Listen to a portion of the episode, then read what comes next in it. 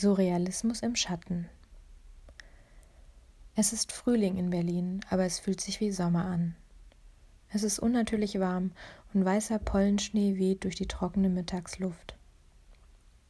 Ich laufe am Rosa-Luxemburg-Platz herum, weiß nicht so recht wohin mit mir, stürze den letzten Schluck Mate herunter und fühle mich elend. Ich schlendere zwischen den überteuerten kleinen Läden entlang. Im Zickzack wechsle ich immer wieder die Straßenseite. Die Sonne scheint so grell, dass ich kaum den Schmuck im Schaufenster erkennen kann. Ich sehe nur, dass er strahlt. Das Silber der Kette hat plötzlich etwas sehr Reines und irgendwie Göttliches.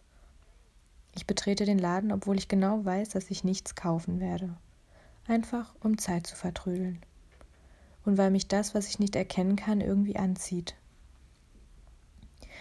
Im Inneren laufen sphärische Klänge, die die shabby schicken weißen Holztische noch weicher aussehen lassen.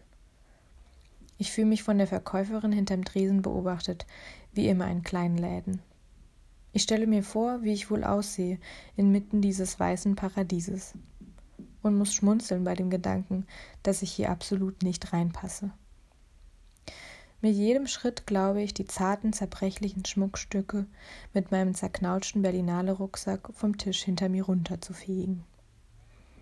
Diese unfassbar dünnen Ringe, die man wahrscheinlich zerdrückt, wenn man mit den Fingern knackst. Nichts von dem hier passt zu meinen schwitzigen 7-Euro-Sneakers, dem Rock, dem ein Knopf fehlt und den ich bei jedem Schritt nach unten justiere, oder meinen zotteligen Haaren, die ich nicht gekämmt und an der Luft trocknen hab lassen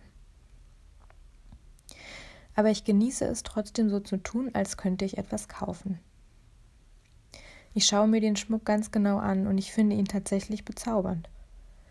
Ich werde ein bisschen traurig bei dem Gedanken, dass man schöne Sachen weiterziehen lassen muss, weil man es verpasst hat, jemand anders zu sein. Das ist absurd, weil ich jung bin und meinen Stil komplett ändern könnte. Ich könnte sogar alle meine Freunde austauschen und meinen Charakter resetten. Ich könnte weiße Sneakers tragen, die ich jede Woche mit Bleichmittel in die Waschmaschine stecke, enge Jeans, die über den Knöcheln enden und goldene Armkettchen. Vielleicht ein Tragus-Piercing, einen teuren Hair-Conditioner mit Kokosöl, eine hellrosa iPhone-Hülle. Und eine Handtasche, deren Inneres nicht aussieht, als würde sie eine kleine Maus beherbergen.